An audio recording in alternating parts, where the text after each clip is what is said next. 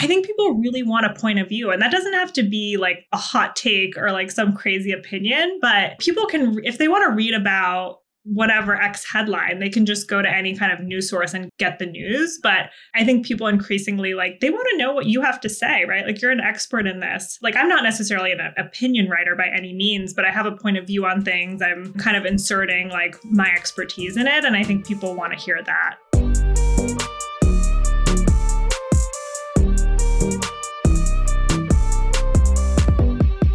In this episode, I'm joined by Kaya Yurieff. She is the creator economy writer or the writer for the creator economy newsletter for The Information. Uh, it's the publication that I read when I'm trying to figure out, you know, what's going on on a day-to-day basis um, in, you know, with startups and funding and, you know, what did Spotify just launch and what's going on with Instagram and all these other things. So she has just a great approach. Uh, I love her writing. I love the way that she uh, profiles both individual creators as well as you know what's going on? What are the what are the moves happening from uh, big businesses in the space?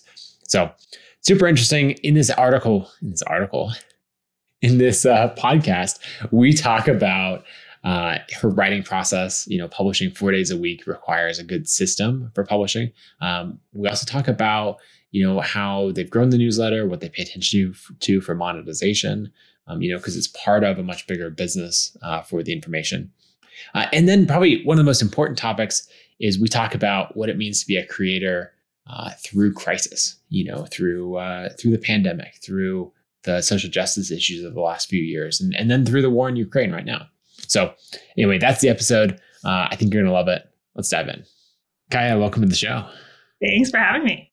So I want to get some more of your backstory and all of that in a second, but uh, I'd love to hear a little bit first about uh, your day to day of writing at the information. Like you are writing a daily newsletter, which uh, I struggle sometimes to write a weekly newsletter. Um, and that's uh, significantly less work than what you're doing. So, um, what's the first thing? Like, take us through your process of how you're actually writing a daily newsletter. Yeah, so ours comes out Monday through Thursday, so pretty much daily. Um, that helps. First, yeah, from about April to November, I was doing this completely by myself, four days a week. Uh, we brought on another reporter to help, so we kind of divvy it up depending on the week. So that's really great to have some to, to have some help. Uh, but basically, my process is on Fridays when we're off from the newsletter, we have a meeting with my editor and the other reporter and I, Mahira, and we kind of look ahead to the week. You know, are there events that are happening? Are there earnings reports? Are, you know, do we get a heads up that there's a feature launching from a company? And we try to map out each day what kind of the focus of the newsletter will be obviously it's the news business so you know something can happen and totally torpedo the whole plan but we like to have some evergreen stuff in the can of reporting so if there is a quieter day where there isn't some you know major headline to kind of analyze we have something so i like to be prepared and i think that helps a lot with the anxiety of trying to you know do a daily newsletter but the day-to-day process is really just in the morning waking up and doing a big sweep of the news i have google alerts i read all sorts of newsletters um, Twitter is just a huge source of news for me too. And I do that several times a day, right? Like in the morning, you have kind of the first release of news, and then I do another one around 3 p.m. Eastern. Uh, our newsletter comes out around 5 p.m. So we kind of have all day, and you're doing the sweep to make sure you're really up to date when it goes out. Um, and the way the newsletter is structured is it's really digestible, the second half of deals and new features and stuff that's happening in the creator economy. And then the top is a column or an original piece of reporting or analysis. Nice. Is there a time recently that, you know, where you had a whole plan for the newsletter and then, you know, a big feature announcement came out or, or some piece of news you didn't expect and you had to like scrap it and rewrite the whole thing that afternoon? Or like, okay, today is actually going to go out tomorrow. And now I have to write all this new stuff in the next 45 minutes or two hours before this goes live. Yeah, I think the the best example of this was um, last summer when OnlyFans decided to ban explicit content, and that happened in the afternoon. So I had this whole you know profile of the startup, and I ended up running both. I just kind of moved the the startup down and even shortened it a little bit, um, and then I just had to kind of scramble to to write about this OnlyFans news. And I think the the challenge we have with the newsletter is because it comes later in the day if something breaks, you know, in the morning or, or mid afternoon, all the news is out, all the headlines are out, everyone's seen it. So our challenge is really what can we do to further the conversation? You know, we're really trying to do the day the day two story on day one and trying to push it forward and do something different. So that's always the challenge. And when you have news like that that comes out, um, it's kind of like, oh no, I have to really think of something smart to say about this. um, okay, well, on that topic, because I've always wondered what what do you think was the behind the scenes story with uh, OnlyFans there? Because that that was wild. That what you know, very core to their business model is explicit content, and then they're like, you know, presumably have all this pressure from banking and financial institutions, and and so they they uh, uh, say that we're banning explicit content, and then they like roll it back and yeah, what yeah. do you think is actually happening? I have no idea. one of my one of my follow-up newsletters to that was a timeline of this because i was like there's so much news that's happening. I think people might be a little bit lost in it. So i wrote out a timeline kind of looking at at all the statements they've made and rolling back the decision. I mean the official story that they've come out with is that ba- banking and processing payments was an issue. Um, I, no one has really done the story on kind of what really happened behind the scenes, but I think ultimately this was a case of what is it? Um, no publicity is bad publicity. Yeah. Where, you know, I remember I was driving and every single radio station in New York was talking about OnlyFans. And I wanted to kind of get some data behind what had happened. And I looked at Google provided me some data on what the top search terms were. And I thought it would be like OnlyFans ban or, or something like that. But the top search term was what is OnlyFans? So I think sometimes when we are in this, you know, media bubble or creator economy bubble or whatever we're really invested in, we think everyone knows what these platforms do or or, uh, or not. And I think this really showed of like this was actually, you know, a big publicity, you know, I don't know if it was intentional or not, but it ended right. up being um, just giving them more publicity. I think we'll need, you know, like like a handful of executives to have moved on from OnlyFans and then to be like their NDAs have expired or something for us to ever uh, like fully know the the real story. Yeah, definitely. Okay, so we were talking about the the evening newsletter. There are a bunch of these newsletters, right? That that come up and they're trying to give you like your morning news, whether it's the Skimm or the Hustle or one of these others what do you think about of being like that first thing that hits in the morning versus the end of the day kind of roundup? Um, is there a business philosophy that goes into it? Is an editorial philosophy? What what goes into that decision? It's a good question. I mean, I really rely on a lot of morning newsletters to catch me up. Um, mm-hmm. I think the downside of doing a morning newsletter is that it's a crowd it's a more crowded space. So the feedback i get sometimes from people is like oh i don't get a lot of newsletters and you know whether you're on the east coast or west coast in the afternoon or in the evening. So for some people they're like oh it's kind of a nice thing to to read at the end of the day. So I think also it just really depends on the topic and what you're doing. I mean, I think the general newsletters are super important to keeping up to date. Um, but I think where you can differentiate is going kind of deeper on a certain topic that has a really engaged audience or that people really want to read about. Yeah. Yeah. I always try to think about the audience that I'm targeting, what newsletters are they already reading? Um, you know, if people aren't, we're not talking about a daily newsletter, we're talking about weekly, it's like what day of the week you know is going to be mm-hmm. most interesting uh, if you're like for example if you're writing content about uh, how creators should start their side hustle well maybe saturday morning or sunday morning is a good time to send that because your target audience is people who are busy at work um, mm-hmm. and then have time on the weekends you know versus if it's a like a very work focused you know this is reading this is part of your job then sending it during the week uh, is a good thing there yeah, I think it's just about building a habit too. I mean, you can definitely do that with a week weekly newsletter, like Sara Fischer's Media Trend um, newsletter and Axios. Like I look for that every Tuesday morning in my inbox. So I think too, it's just about building something that's really valuable to people um, and that provides value to them, and then just building that habit of them checking at that time on that day. Yeah, for sure. Okay, so I want to talk about your path coming to you know running this newsletter at the information were you like did you go to college for journalism? And you know is uh, being a reporter where where you wanted to start Yeah, it was. I, I went to GW um, for undergrad, and they have a, a, really fabulous journalism school there. It actually kind of started in high school when um, I did. My family is Polish, and I did a semester abroad in Poland. And I always really liked writing in English, but I didn't really know what I would be able to do with an English major. Um, so I, I came back from Poland, and I wrote a local column in my, you know, newspaper uh, about just my experience studying abroad. And uh, you know, I'm from a very small town in Vermont, and I, you know, I don't think many people have traveled to, to Poland from there. So I just wrote something about my experience. And there was just something really fun about about doing that and telling people about, you know, the country that I was in and, and where I'm from and uh, just seeing your name in print. And I joined my high school newspaper and then I, you know, I went to GW and I really thought I would go into political journalism though. I was in DC and it felt kind of like the path, but I, I ended up in business journalism. So you went, yeah. I saw that you uh, did a few different internships, and then you ended up uh, at CNN. Um, you yeah. know, and you're talking about it was more general beat, right? Talking about business and tech and and all of that. Uh, how did how did you end up getting the role at CNN? Yeah, so uh, when I graduated from college, I did an internship with Bloomberg News, and I didn't I didn't take a single business reporting class. I really was you know, it just seemed like a really good opportunity, and that was kind of my, you know, my entrance point to this um, to this beat. And from there, I went to the Street, which is a financial news um, news site, which was founded by Jim Cramer, who you might know from CNBC. Um, and I was on their breaking news desk, and I was covering stocks. you know, so I we had this program that would populate every day, and it would show stocks that were trading at unusual volumes, and our job was to figure out what was was moving the stock that day.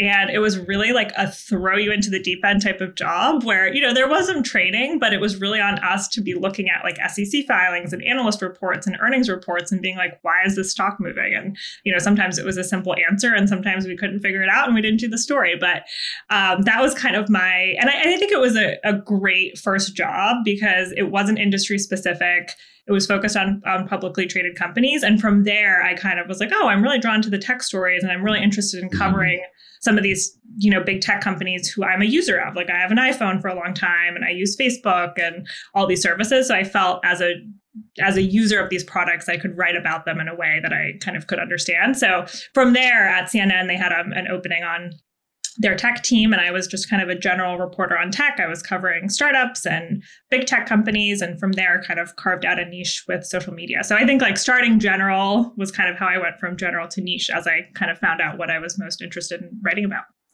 Nice. And then the um, going to the information, they just publicly posted like the a job listing for a new newsletter that they were starting. Like I remember uh, seeing uh, Li Jin and others um, like talk about that of like, oh, the information is gonna you know cover the creator economy specifically um, did you just have a friend send that to you? Like how did how did that get on your radar? Yeah it was my uh, a very close friend of mine who works at the washington post sent me this link and and she knew that i always was really interested in, in covering the creator economy. I, I did stories about it for cnn within my kind of social media beat but it was always a sidebar or features mm-hmm. i was doing not as my main job.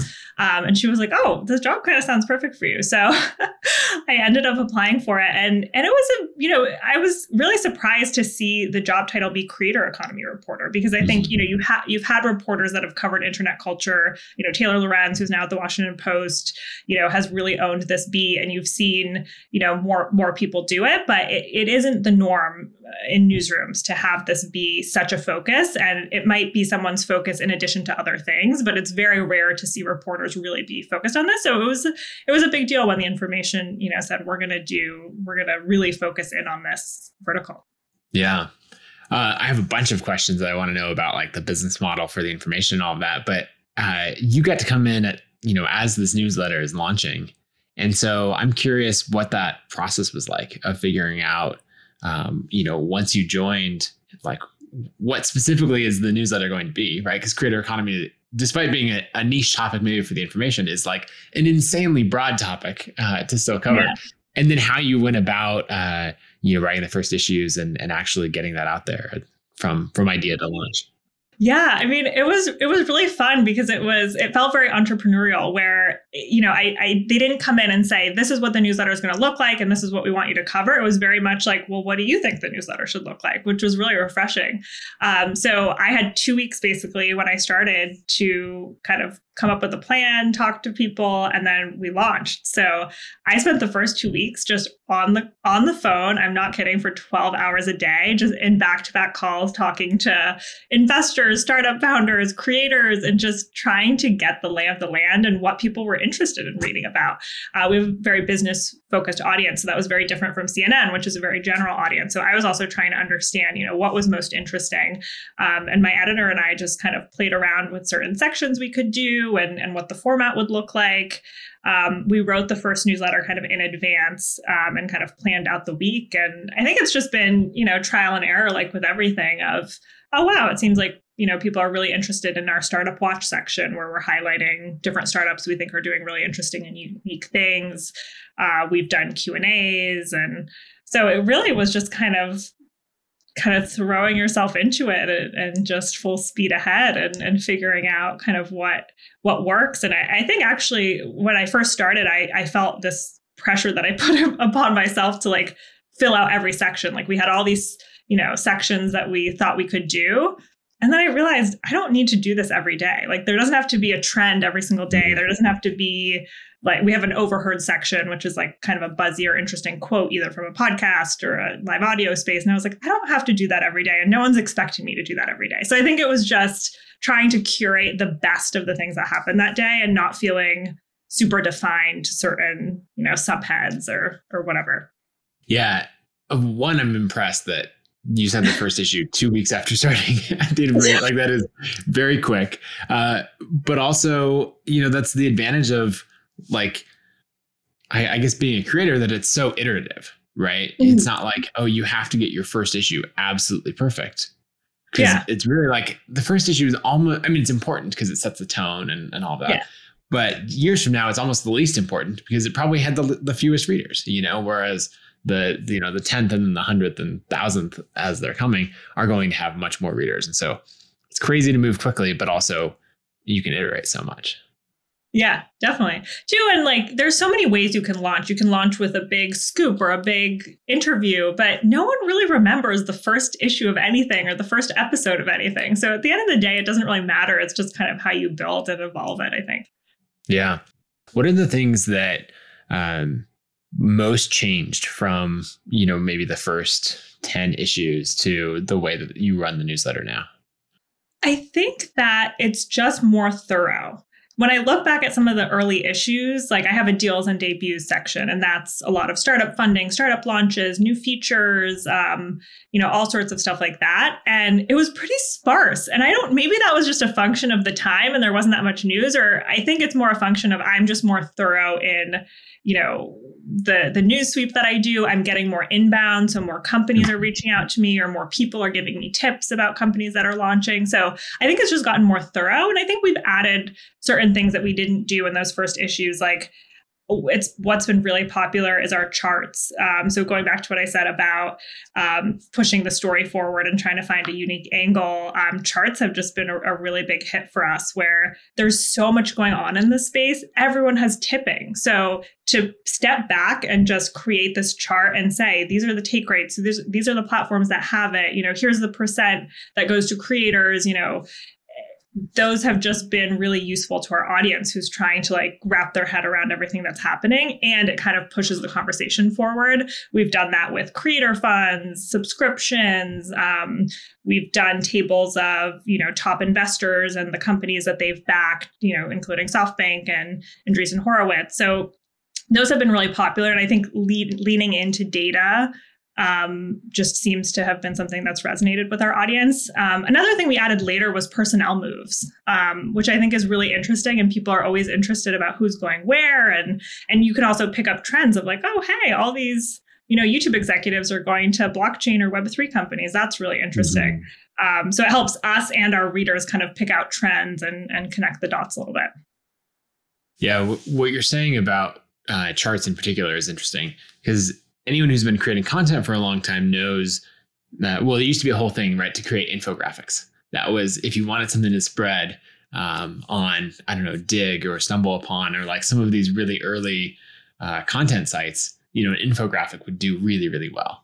Um, and you're largely doing uh, you know effectively that right? You can write out in case anyone's curious here's the take rate for all these things and it's a series of bullets. it doesn't bullets. hit the same. Yeah. It doesn't hit the same at all Yeah. do you have uh you know designers that you're working with or like how have you systematized that um yeah to basically take yeah make charts out of uh, other content Yeah, we have. So I'll I'll make the chart and do the reporting in like a Google sheet, um, and then Mhm. our designer makes it beautiful and suggests tweaks and and all of that. So yeah, we have an amazing graphics guru who does that, um, which is amazing because I don't think I would be able to make a nice chart. So so I just do the actual reporting of what's in it. yeah that, that makes me think that as a creator there could be a really important step to add of right you hmm. write something and then it's like okay how could i represent this visually? Because we know that it's going to share that much more. And you might have done 70% of the work already and you know to write the article and and to put it all together. And if you're like wait if i could add this extra step of how do i represent it visually then Mhm. that might increase the reach you know by a significant amount because then when you're like hey here's the chart uh newsletters dropping you know uh, you post on Twitter here, you know, here's the chart, here's the topic, you know, full story is dropping in an hour, subscribe here, right? That could be worth, you know, hundreds or, you know, more new subscribers uh, that you wouldn't otherwise get. Yeah, and we've played around with formats too. I mean, we've done timelines, we've done, you know, bar charts, we've done tables. Um, our biggest project that we did was launching a database on creator economy startups. So Right. that, and it, you know, you said that this is such a vast industry, which is so true, but the traditional, you know, think tanks or academics, they're not really studying this space. I mean, every so often you have a, you know, a big academic research report come out, but you know, I, I, tried to get some data on, you know, how many creator economy startups are there, or where are they located, or what types of, you know, startups are there, and I couldn't find that anywhere. So we were like, okay, what if we built something? So we took on this kind of huge project that we continue to update, and it was really a huge team effort of our engineering team and our graphics designers um, and us kind of compiling all the data. But that's been something too that we've been able to reference and say, you know, membership platforms have raised X amount of money from venture capitalists based on our data Right. And we've been able to do really interesting things um, through the data through the database as well.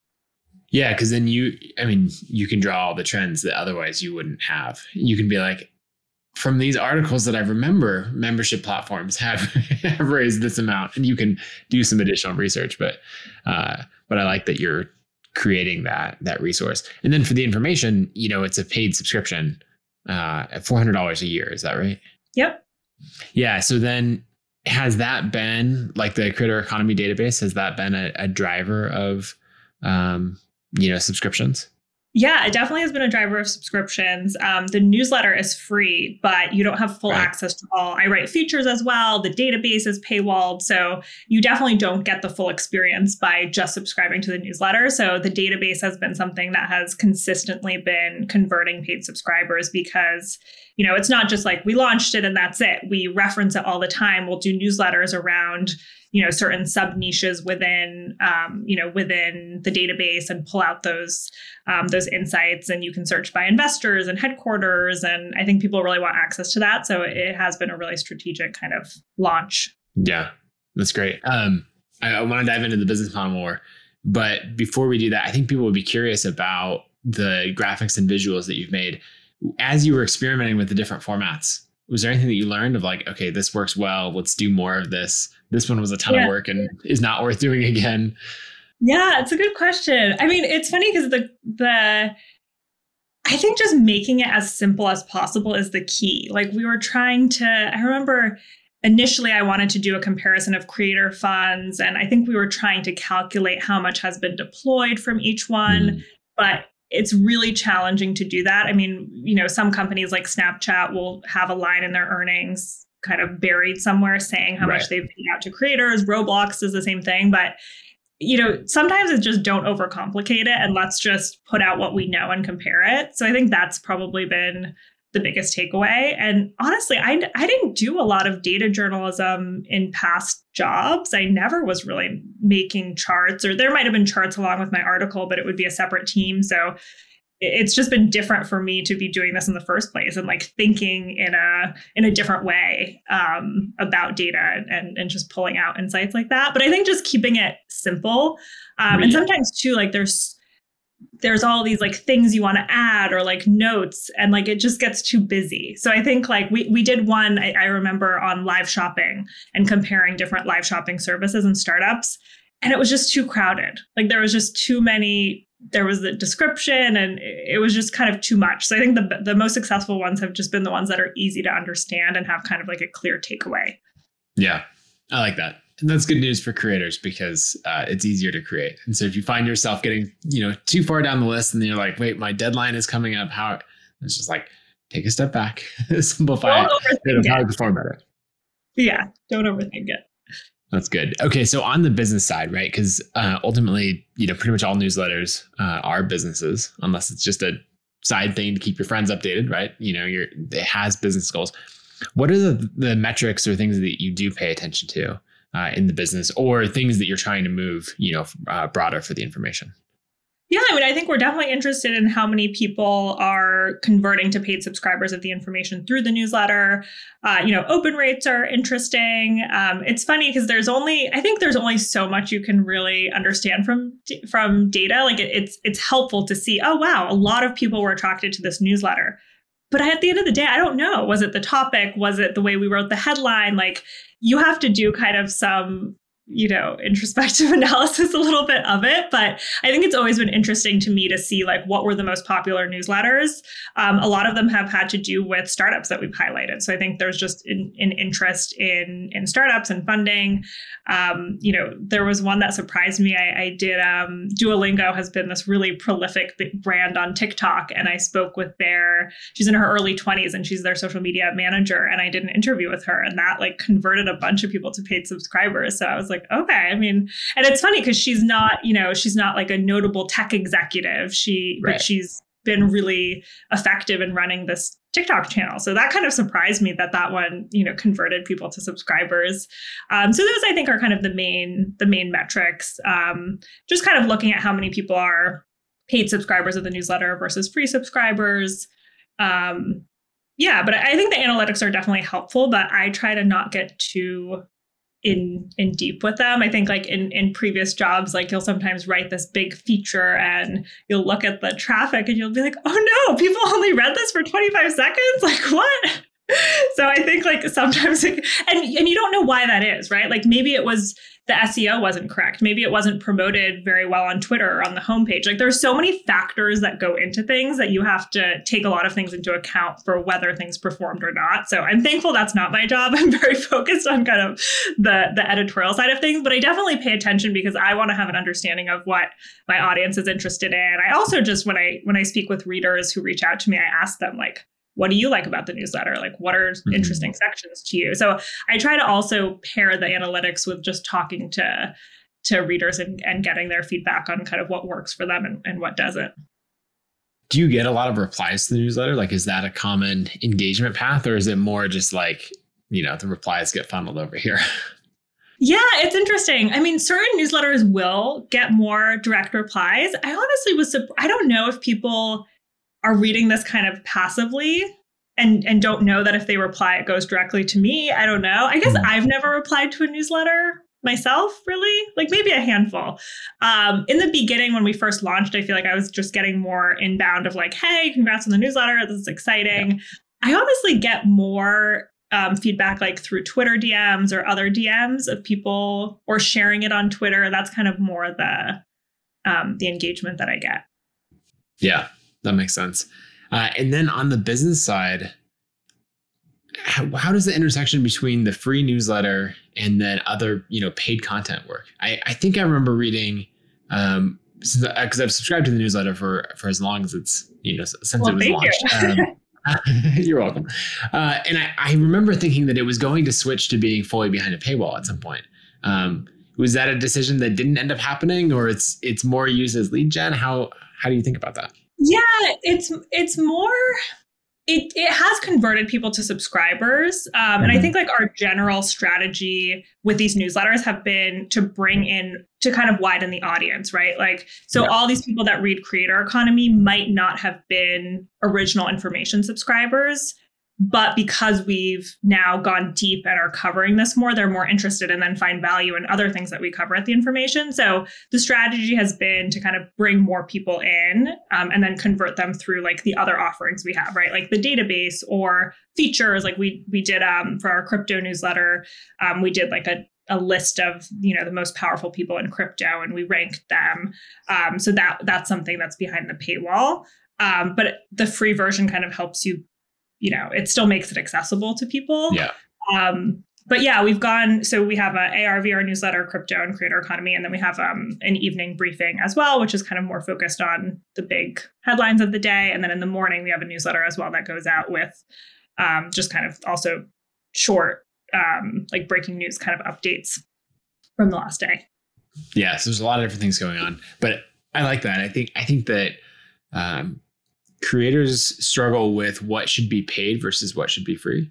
Um, I I just did a Twitter thread on I, you know it was a little bit of a clickbait title, but like seven habits of highly effective creators, and one of them that uh, I put in there was charge. Right, you, like if you're going to be uh, an effective creator, you have to charge for something, whether mm-hmm. it's you're charging advertisers to sponsor or you're you know selling a course or um, physical products or anything else. Uh, and people get really hung up on what they should charge for. And yeah. you know, like if I put everything behind the paywall, then I won't attract new readers. And if I put nothing behind the paywall, I won't make money. And so it's this hard intersection. I think you just have to find a version like you've done of, hey, this is what uh, attracts new readers, is free and open, and then just has these like consistent segues. And here's the paid version. Here's the paid yeah. other thing. You know. So yeah. Any other thoughts on uh, what creators should charge for and lessons learned there? Yeah, and I think it's so individual. Like some creators I talk to say that they don't want to charge their fans for anything. They only do brand mm-hmm. partnerships and that works for them and they want to keep everything accessible. Whereas other creators say, you know, I I don't really like doing brand partnerships. I really want to just do gated content and go deeper. And I have this, you know, segment of my audience that's super engaged and, and wants to pay for gated videos. So I think it also depends on the content, um, you know, how you work best as a creator. But I, I think it's tough. Um, but I think it's also just part of experimenting. Like you could try to paywall something and and see what the you know what the results are, and then you can always scale it back and experiment with it. So I think that's probably the best thing creators can do is just experiment and and just see what works. And also understand from their audience like what what's valuable to them. Maybe the course didn't sell because it didn't focus on topics that people were interested in. So i think it's that two-way dialogue to be between the audience and the creator of what they're actually expecting. Because i think a lot of times I've, I've heard the feedback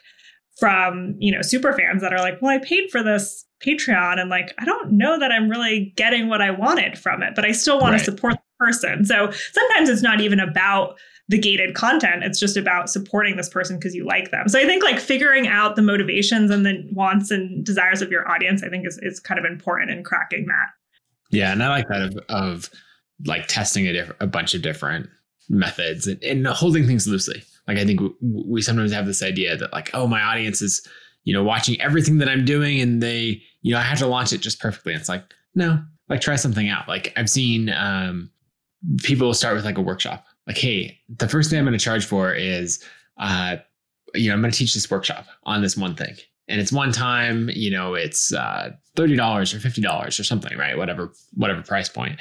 And they can just play with it and see how that, um, how the, the audience and fans react to that, you know, or, or whatever the piece of content is.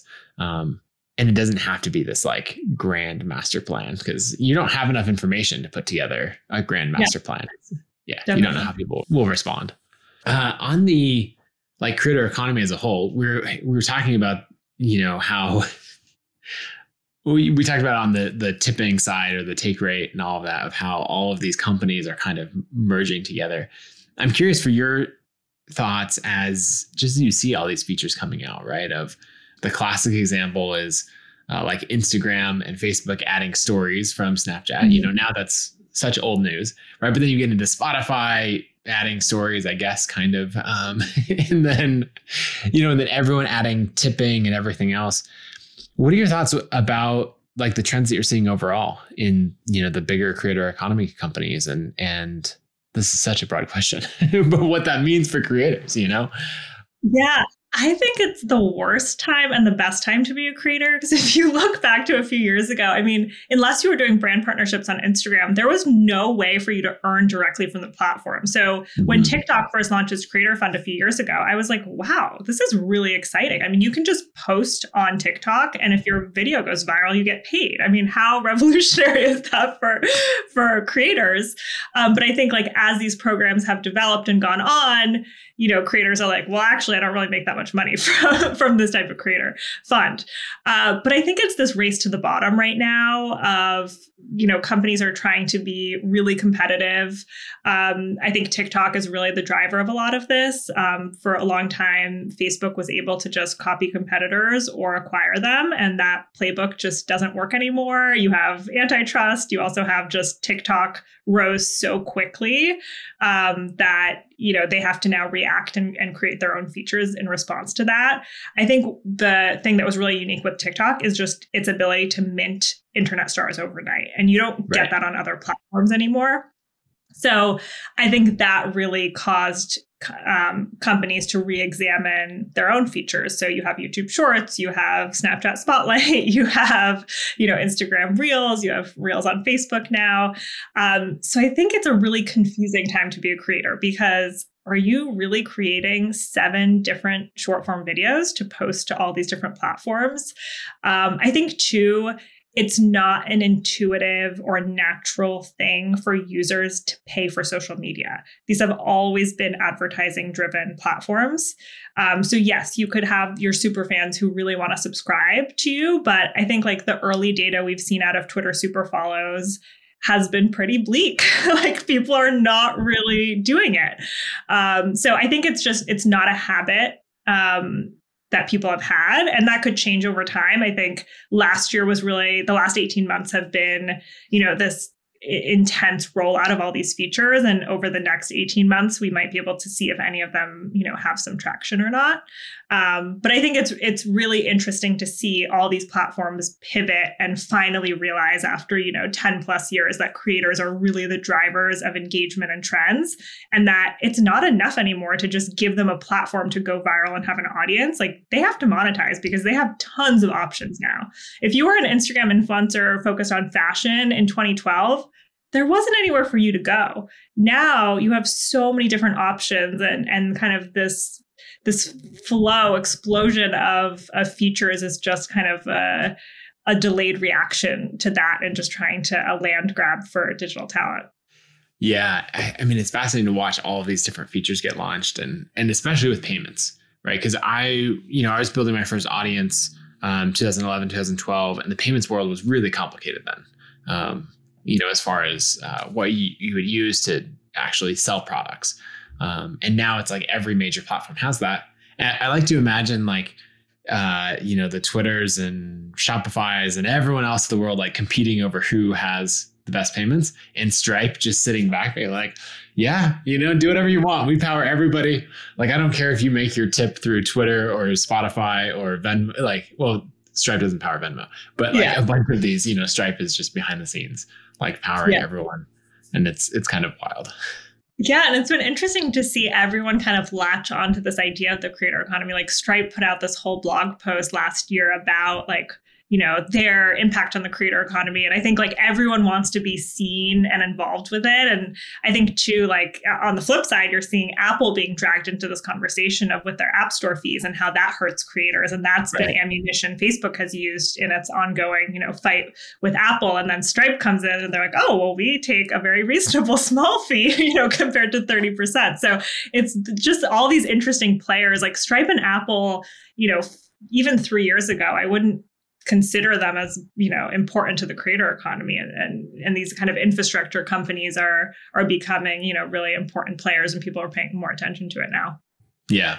Yeah. We were uh, convertkit was featured in that uh, stripe article um, you know way back then because they power our convertkit commerce functionality. So uh, yeah. we know the team over there quite well.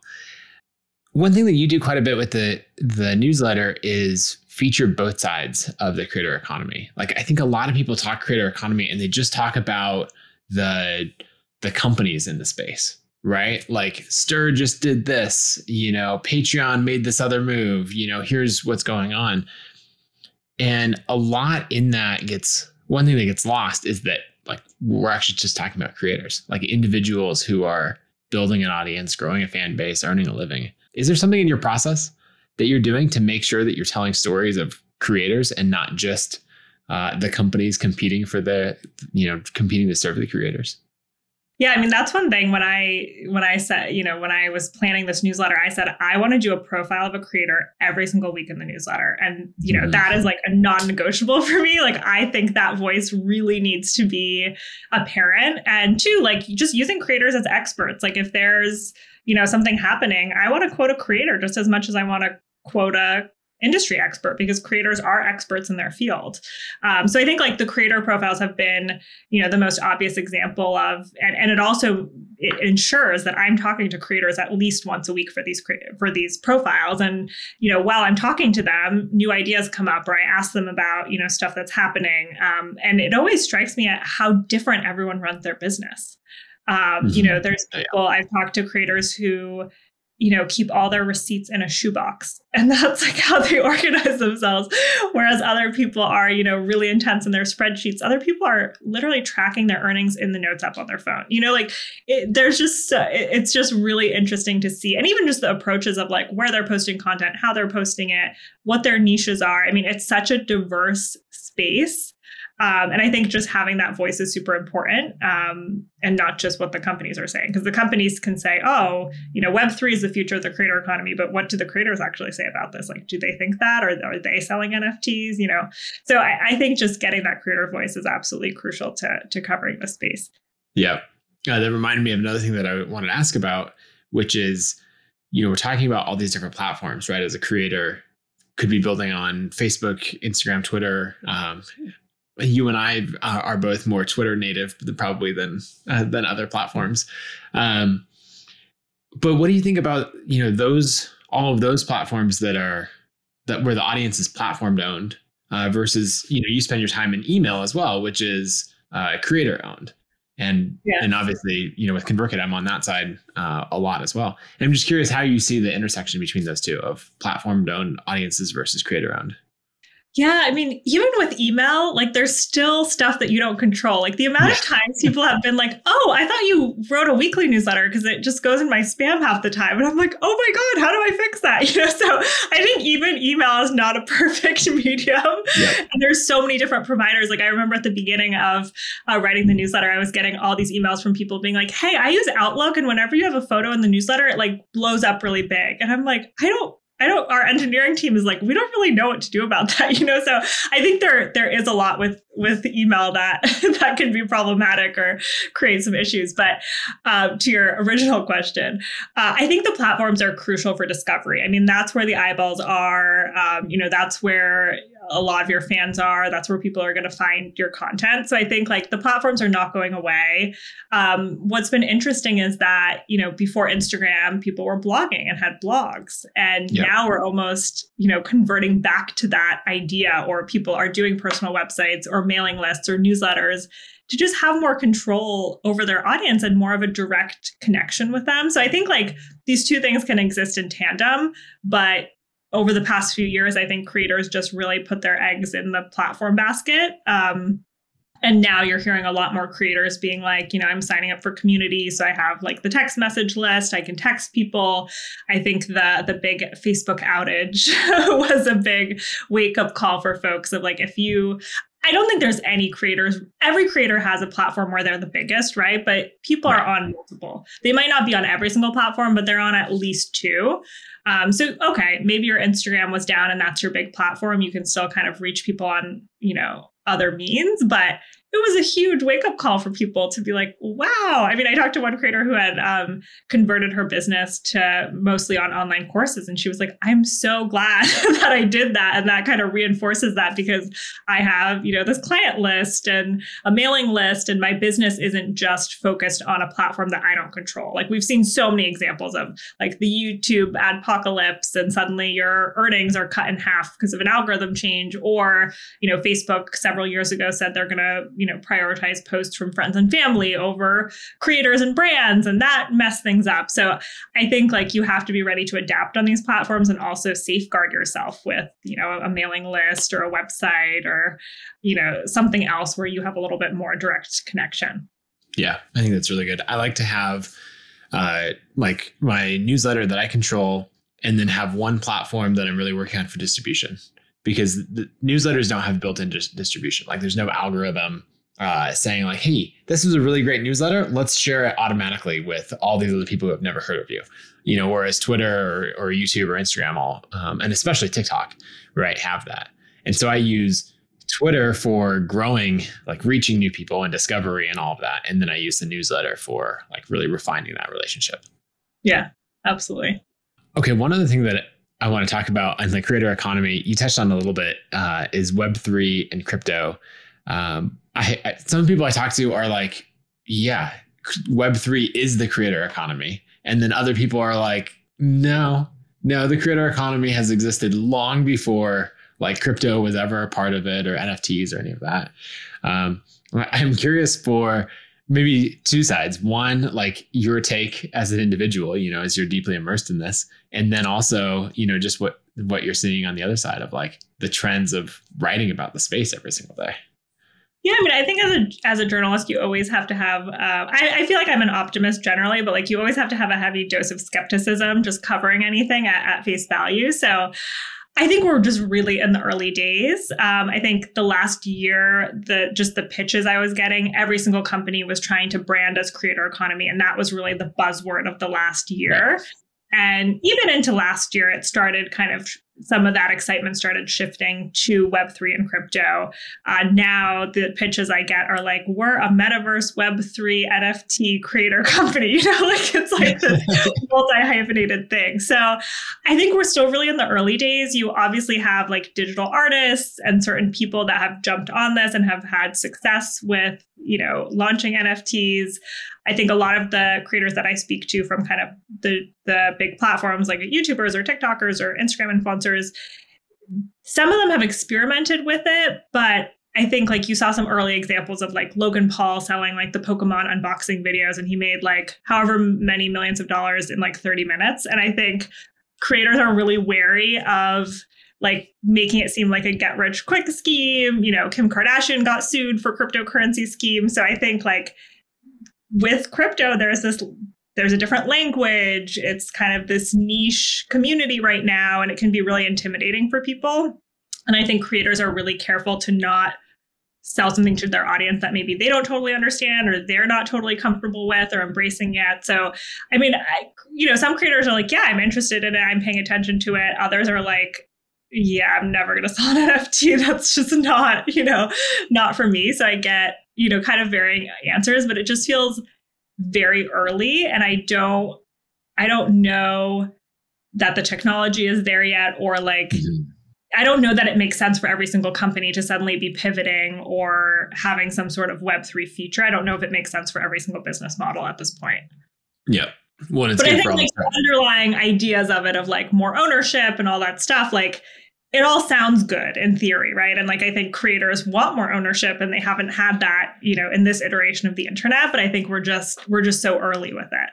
Yeah, for sure. I think it's also good for for uh, all the founders out there to know that when they tack the latest buzzword onto their startup pitch, it's readily apparent. like you see right through it. so Although for investors, I mean, I think like investors feel like last year investors felt a pressure to have a creator economy startup like as part of their portfolio and have like a creator economy strategy. And now like they need to have a Web3 strategy. So I think like some of it too is driven by some of the investor enthusiasm for for the space too. Yep, I think that's very true. Uh, another thing that I want to talk about is like being a creator through crisis right? The last, mm. um, just the last two years, right, has been like uh, individual creators have had to think, okay, how do I respond? What do I say? What do I not say as we go through, you know, a pandemic, through, you know, substantial um, like race and social justice is- issues, and then like today, right? As we're recording this, you know, Russia has invaded Ukraine, and that's going on, and and so uh, I'm curious for you know what you see watching the space, but then also how you think creators should show up and and what they should do in like continuing to be a creator in the midst of um, a steady stream of crises that we all face. Yeah, I mean, I think it's it's a really tough situation for creators because if they don't say anything, they get criticized. If they yeah. say the wrong thing, they get criticized. If they don't do enough, they're also criticized. So I think that, you know, depending on how they handle it, they can get backlash either way. I mean, I think we saw this obviously with COVID, with vaccinations, and people either saying they did or didn't get vaccinated. We saw it with, you know, BLM and people not posting or posting. And you also, you know, creators are also criticized for like talking about issues that maybe they're not an expert in, right? Like Russia Ukraine is a very complicated, long running geopolitical crisis. And it's not fair to expect a fashion influencer to be an expert on it, nor, right. you know, should they be. So I think what we saw, you know, in the days after Russia invaded Ukraine, you know, I was watching top Ukrainian influencers um, in Kiev and some of these, um, you know, some of these cities that were being bombed. And it was, it, and I know everyone has done the story of like the first TikTok war and like how social media right. has really given us this like up close um, view of this. And I think through influencers, it was this jarring experience of you know watching t- her her story from a day ago and it's like her celebrating her daughter's birthday and playing with her daughter and taking selfies and showing her nails and then suddenly it like cuts to this dramatic address from um, the Ukrainian president and her, you know, thank God for the Instagram translation feature because I was, you know, translating what what what this woman was posting, and she was talking about being scared, and she eventually left the country and went to Poland and was, you know, documenting her whole journey, and it was just this incredible um, experience for me to just be able to watch this firsthand, and you know, millions of other people as well. Um, so I think like we've seen cases of that. I spoke with um, a Ukrainian American influencer who's based in New York who has you know many family and friends in Ukraine and she said you know I canceled all my brand partnerships. I'm not posting about anything but this issue. I just I, I can't imagine saying anything other than that. I mean obviously she mm-hmm. is she was born in Ukraine and and understands you know the intricacies of everything and was like making videos explaining like what do sanctions mean? You know and like saying this is from you know research from the New York Times and this and that um because I think too like you can accidentally spread misinformation. You could be trying to like rally your audience to donate and you don't are you vetting those charities? Like i think there's just so much that creators have to think about. Um, some creators i spoke to too were like delaying launches or brand partnerships and just feeling like it was you don't want to be tone deaf in these situations i have seen some of that shift like the longer this goes on you do see kind of mm-hmm. people reverting back to their normal content but i think just the best thing creators can do is just you know make sure they're not being tone deaf in any way. And I, I think it can be really it, it, can be challenging. And at the end of the day, like this is their job, right? Like their job is to post brand partnerships. Like there's a war going on that doesn't mean some, you know, someone that works at X company stops going to work.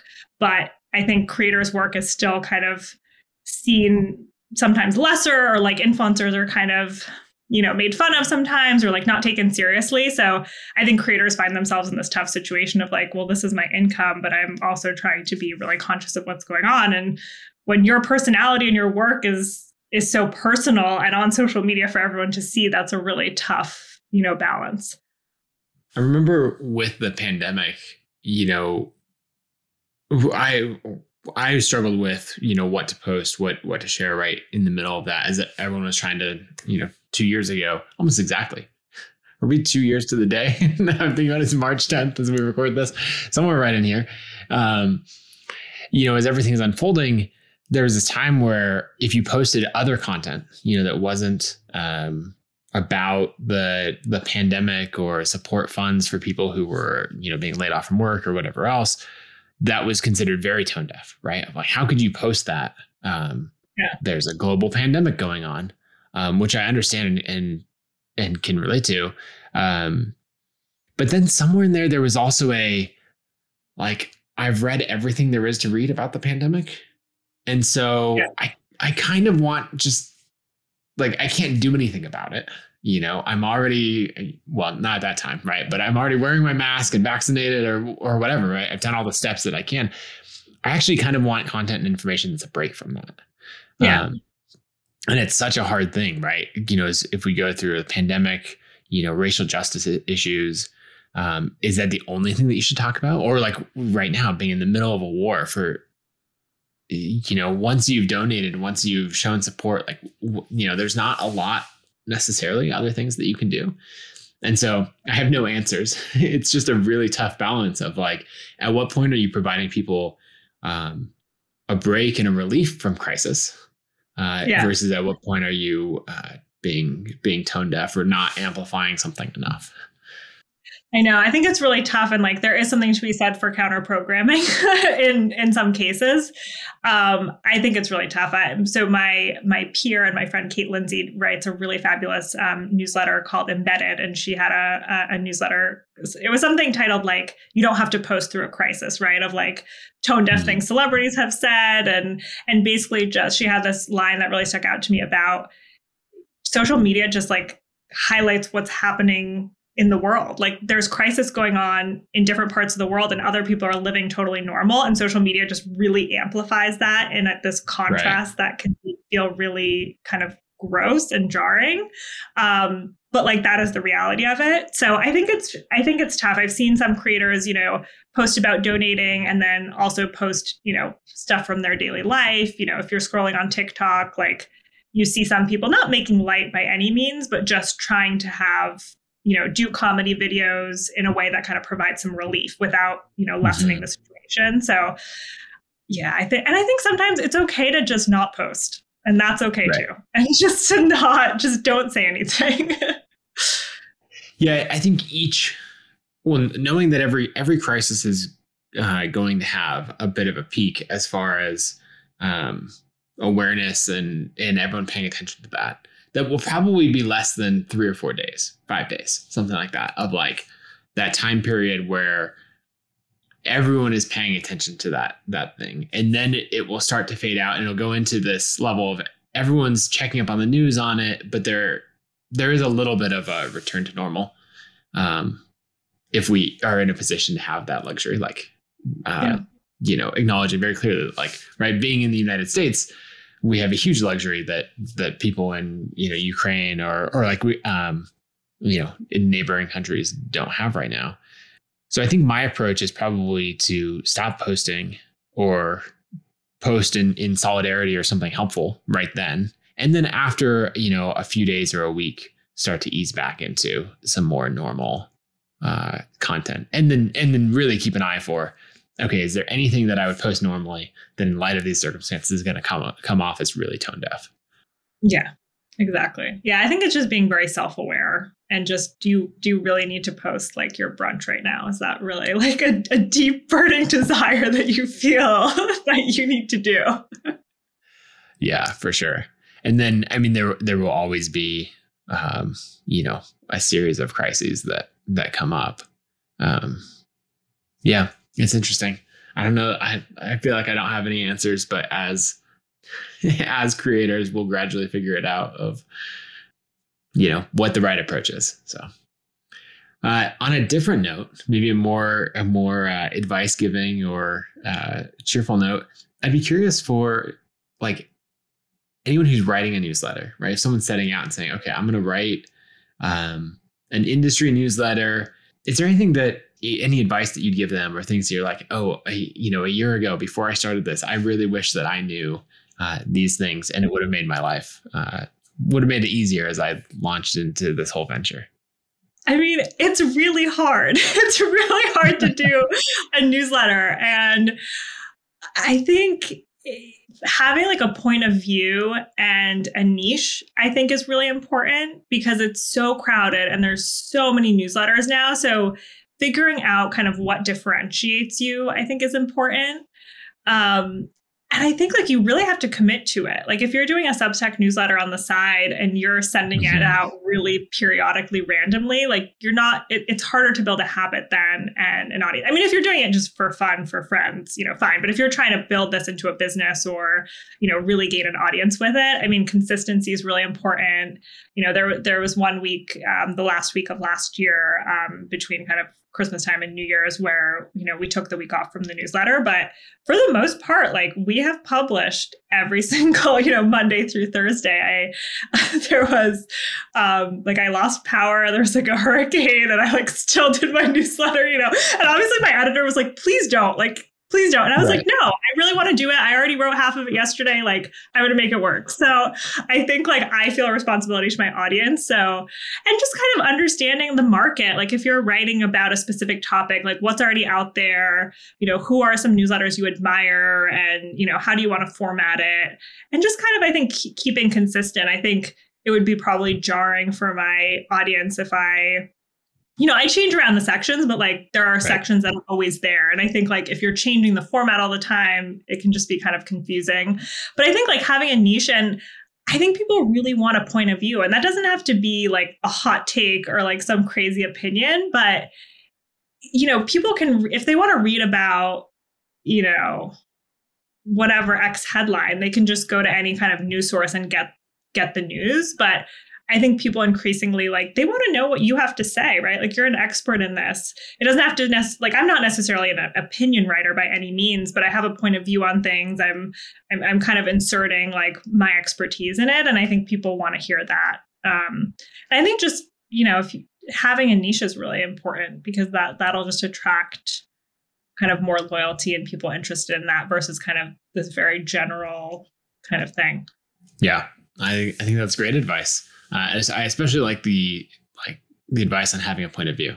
I think that is really important. There's a lot of times where you could, you know, you're just saying, "Hey, this is what happened. Here's the thing." It's like, no, I'm following you specifically because I yeah. want to know what you think about it. So yeah, that's good. Um, well, for people to follow you and know what you think about uh, things and, and, subscribe to the newsletter, uh, where should they go? Both both for the newsletter and then for uh, any social media.